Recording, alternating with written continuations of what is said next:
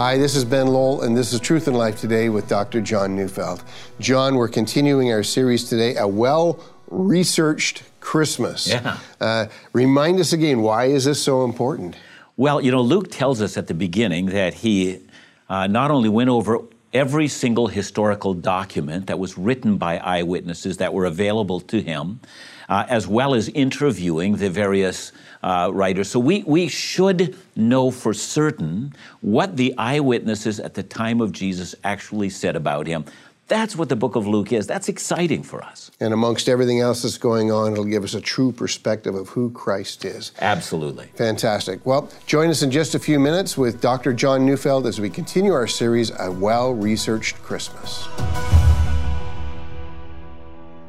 I have been talking about a well researched Christmas, and I've called a series this from Luke chapter 1 because a great many people don't understand what Christmas is all about. Uh, Luke, who writes the book of Luke, tells us very much at the outset that he writes a book because um, he has researched carefully the life of Jesus by looking at all written documents and also by interviewing eyewitnesses of Jesus. And he has put all of this stuff together and compared the documents and has come together with a well ordered account. So, what we have in the book of Luke is not fantasy about Jesus or fantasy about Christmas, but it actually comes from researching the eyewitness accounts. Luke begins the book of Luke by talking about a man by the name of Zechariah in the temple, and God giving him a promise that he's going to have a son, and his son will be the forerunner of the Messiah. I'm coming now to Luke chapter 1, verse 26, and let me begin to read. It says, In the sixth month, now, when Luke chapter 1, verse 26 says the sixth month, he means the sixth month since a woman by the name of Elizabeth has become pregnant. Elizabeth was an old woman past the age of menopause, and she is told that she will become pregnant by her husband when it wasn't possible. And for five months, she hides herself, doesn't tell anybody that she's actually expecting a child. But in the last month, she's gone public. I'm pregnant. I'm going to have a son. And everyone is kind of overawed. And then it says in the sixth month, that is, in the sixth month of her pregnancy, it says the angel Gabriel was sent from from God to a city of Galilee named Nazareth, tiny little village up in northern Galilee, to a virgin betrothed to a man whose name was Joseph of the house of David, and the virgin's name was Mary. Oh, there's a lot of things to talk about here. And, and one of the things that I really need to mention is the very sure word in the scripture that when Mary became pregnant with Jesus, she was a virgin who had been betrothed. Now, in the ancient world, betrothal is very different than engagement is today. You know, when there's an engagement, you know, a guy gets down on his knee and he asks a gal to marry him, and then he's got, you know, a ring in a box, and he opens up the ring, and then she wears the engagement ring. And if the engagement doesn't work out and they don't become married, I mean, you know, they break up and it's hard and there are hard feelings, but that's the end of it. Well, in the ancient world, betrothal, you didn't break up. Um, because no you know guy ever asked a girl to marry. That was actually done by the family. And then they would have a betrothal ceremony much like a marriage ceremony. And they would become betrothed with family and friends all witnessing the event. And then both the guy and the gal would go and live with their respective parents. They would have no physical contact with each other for a period of a year in fact, if they were to have physical contact, that was considered adultery.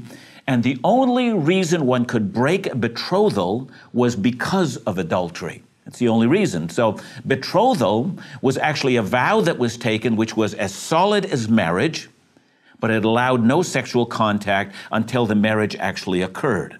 And that's what we have in Mary.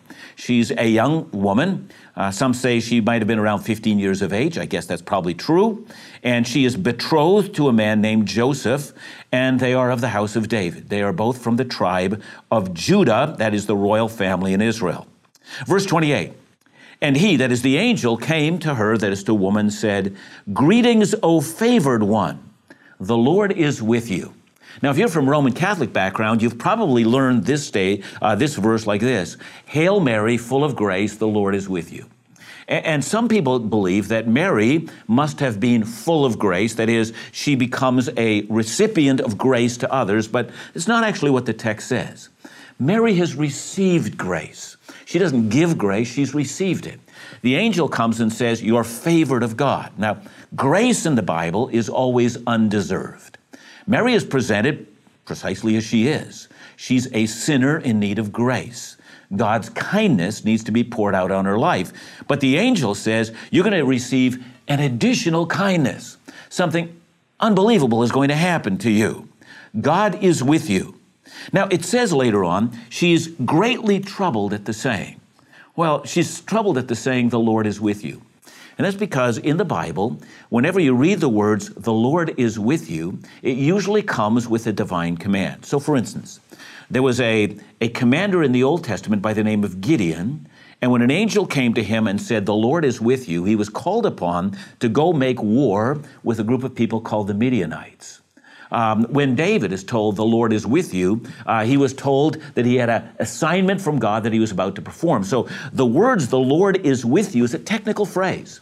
It usually means God has an assignment for you. So that's why she's troubled. She's wondering, I wonder what that can mean if an angel from God, who is one of God's mighty and powerful generals, who stands in the presence of God and receives orders from God, comes to me and says, The Lord is with you, God must have an assignment for me. And she knows that. So here she is, this betrothed young woman, and an angel has appeared to her.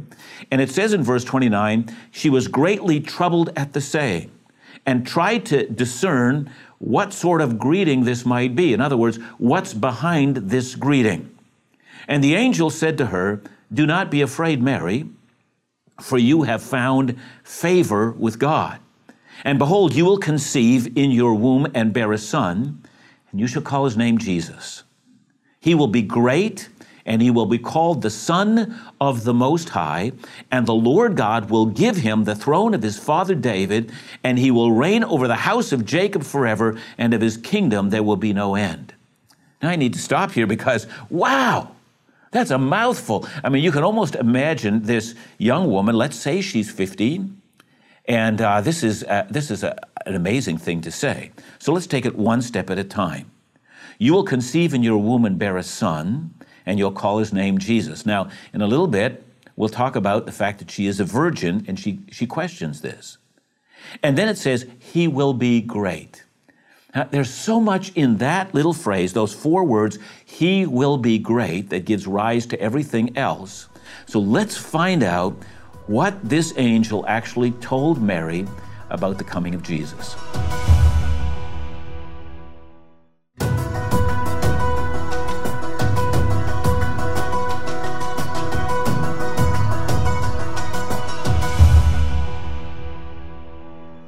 In the book of Luke, chapter 1 and verse 15, uh, the angel of God is coming to Zechariah in the temple and he tells him that, that his wife is going to bear a son.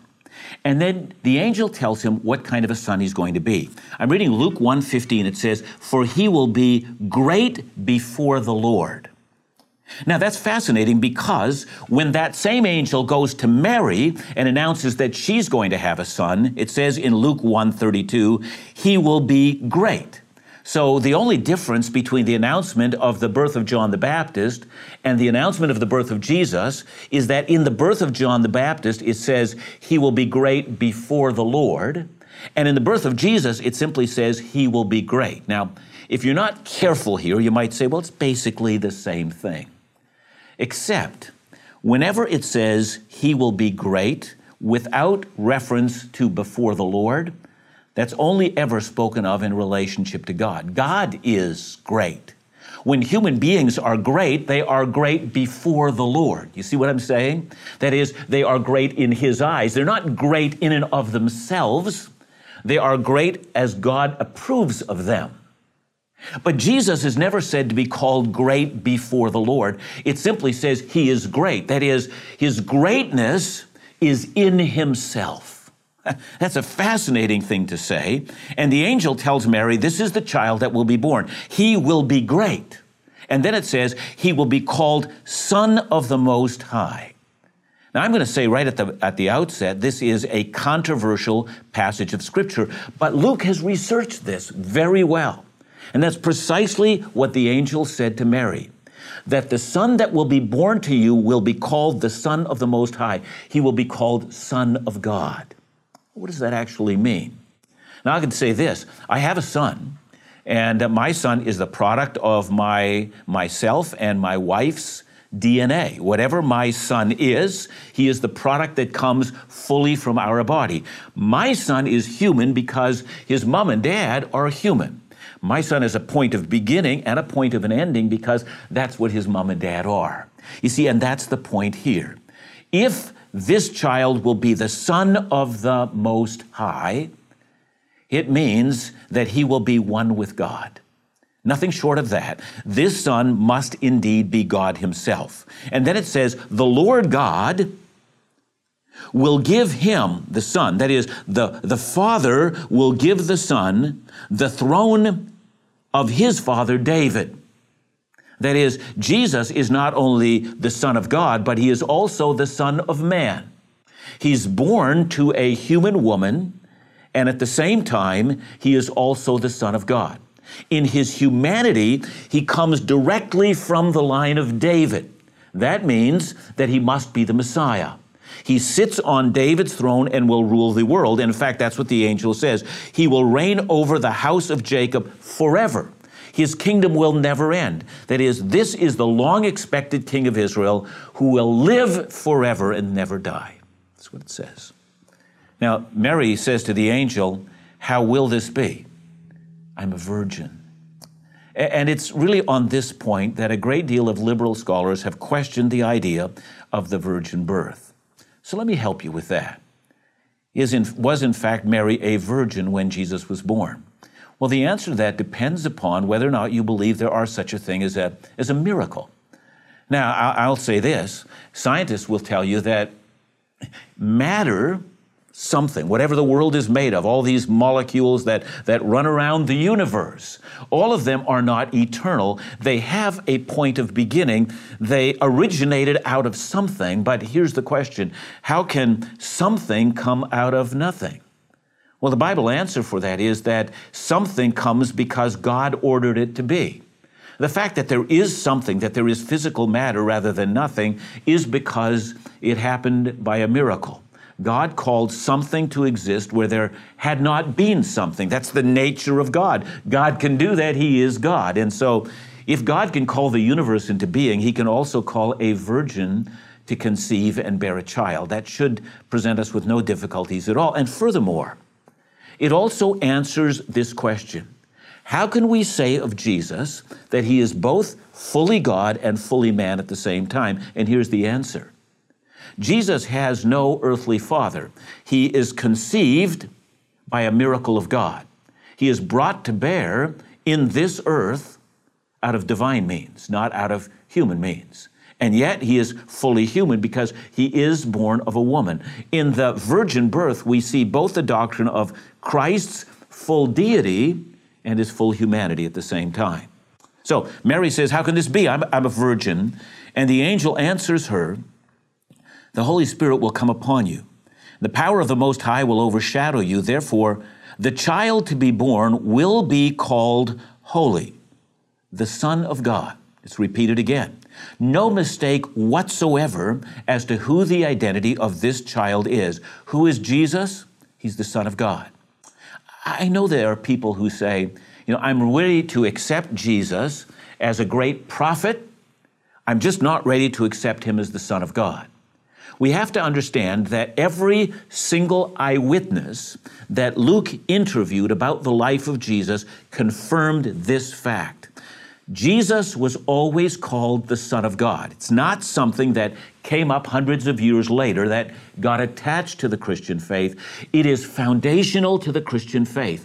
This child, Jesus, is unlike every other birth in human history. God entered into our world. God clothed himself in human flesh. God masked his splendor in a veil of flesh so that we would not be overwhelmed with him and that he would give us his mercy. That's what Jesus coming into the world really signifies. It means that in a world that's lost in darkness, that can't find God, the invisible God entered into the world of flesh and blood and showed us his glory. That's the Christmas account. That's what Mary came to learn on that day when the angel visited her and told her about her pregnancy.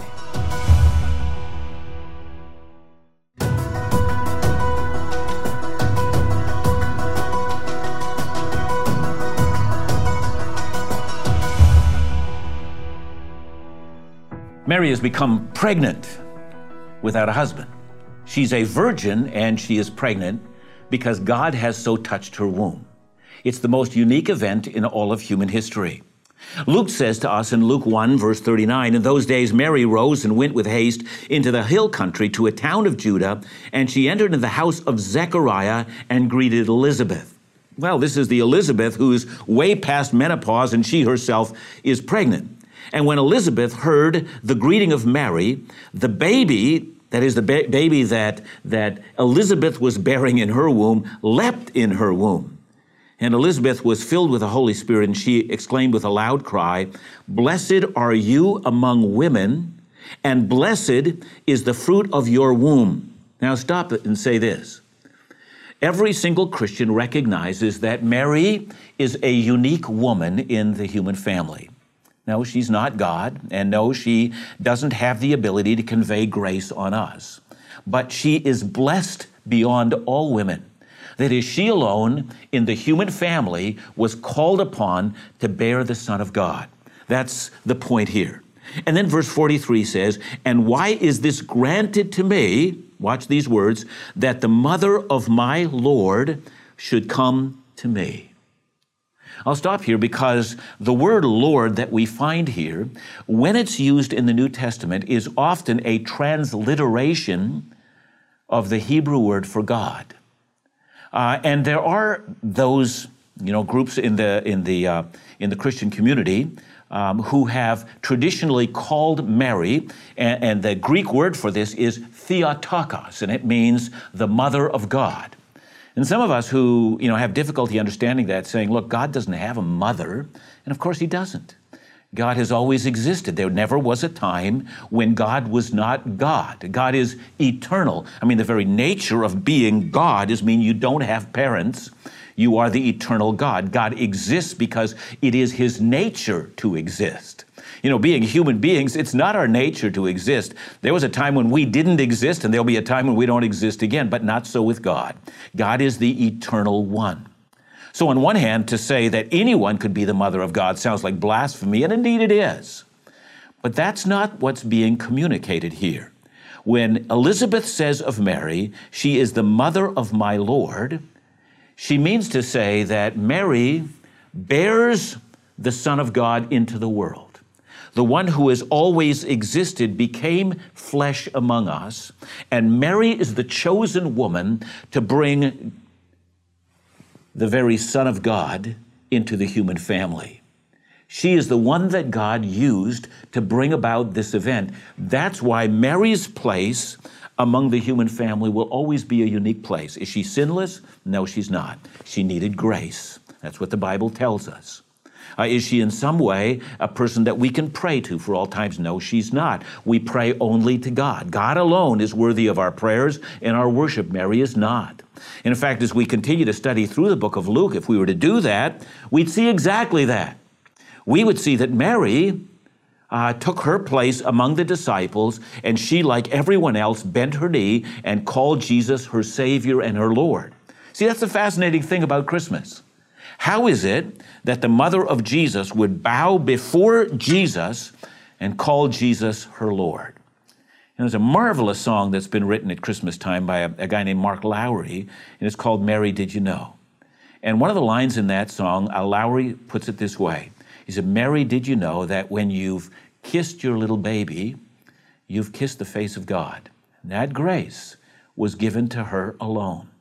She was the one that bore in her womb the very Son of God, and that nurtured him at her breasts, and that sang him to sleep at night. That was Mary's role. But this is the genesis of Christmas. This is a, a well researched Christmas. This is how our world was changed. Think of it this way. You know, the fact that there is a world at all, that there is a universe, is because of a miracle. God takes the initiative and calls the world into existence.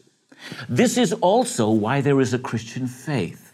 The Christian faith doesn't come about because human beings, you know, philosophically thought it through and thought this is what God must be like. That's not the story of the Christian faith. The Christian faith comes into being because God spoke it into being. That's how we came to faith. It didn't come about because a prophet said, This is what God is like. It came about because God Himself entered into the world. The Word of God didn't come through the mouth of a prophet, the Word of God became flesh itself, you see. And that Word of God, a real human being, entered into this world. That's what Christmas is, and that's what the Christian faith is. And, and as Elizabeth, is greeting Mary. You see, Mary and Elizabeth are relatives. Now, we don't know how close of relatives they are. Uh, they are relatives nonetheless. And Mary is walking into Elizabeth's house. This old woman by the name of Elizabeth, this unexpected pregnancy, looks at Mary and she feels her baby leaping in the womb. And she says, Blessed are you among all women, because to you has been given a privilege that has been given to none other. You will give birth to a son who will not only change the world, but who will give the entire world the object of their faith. You see, Jesus Christ is not our prophet, He is the object of our faith. In Him we trust. He is God come to us, who has come to give His life for us and to make us ready for the throne room itself. That's what happened at Christmas. You see, the Christian story is never a story about how are we going to reach out to God. The Christmas story is a story about do you know what God did to reach out to us? It's the most remarkable story of all of history. And Luke, who spent so much time interviewing so many people who took copious notes, knows exactly what the eyewitnesses told him. And this is the story of Christmas. Elizabeth says to Mary, and blessed is she who believed that there would be a fulfillment of what was spoken to her from the Lord. And then it simply ends by saying, Mary says, My soul magnifies the Lord, and ours does as well. For there is no story like this one. Christmas is a wonderful time of year, my goodness.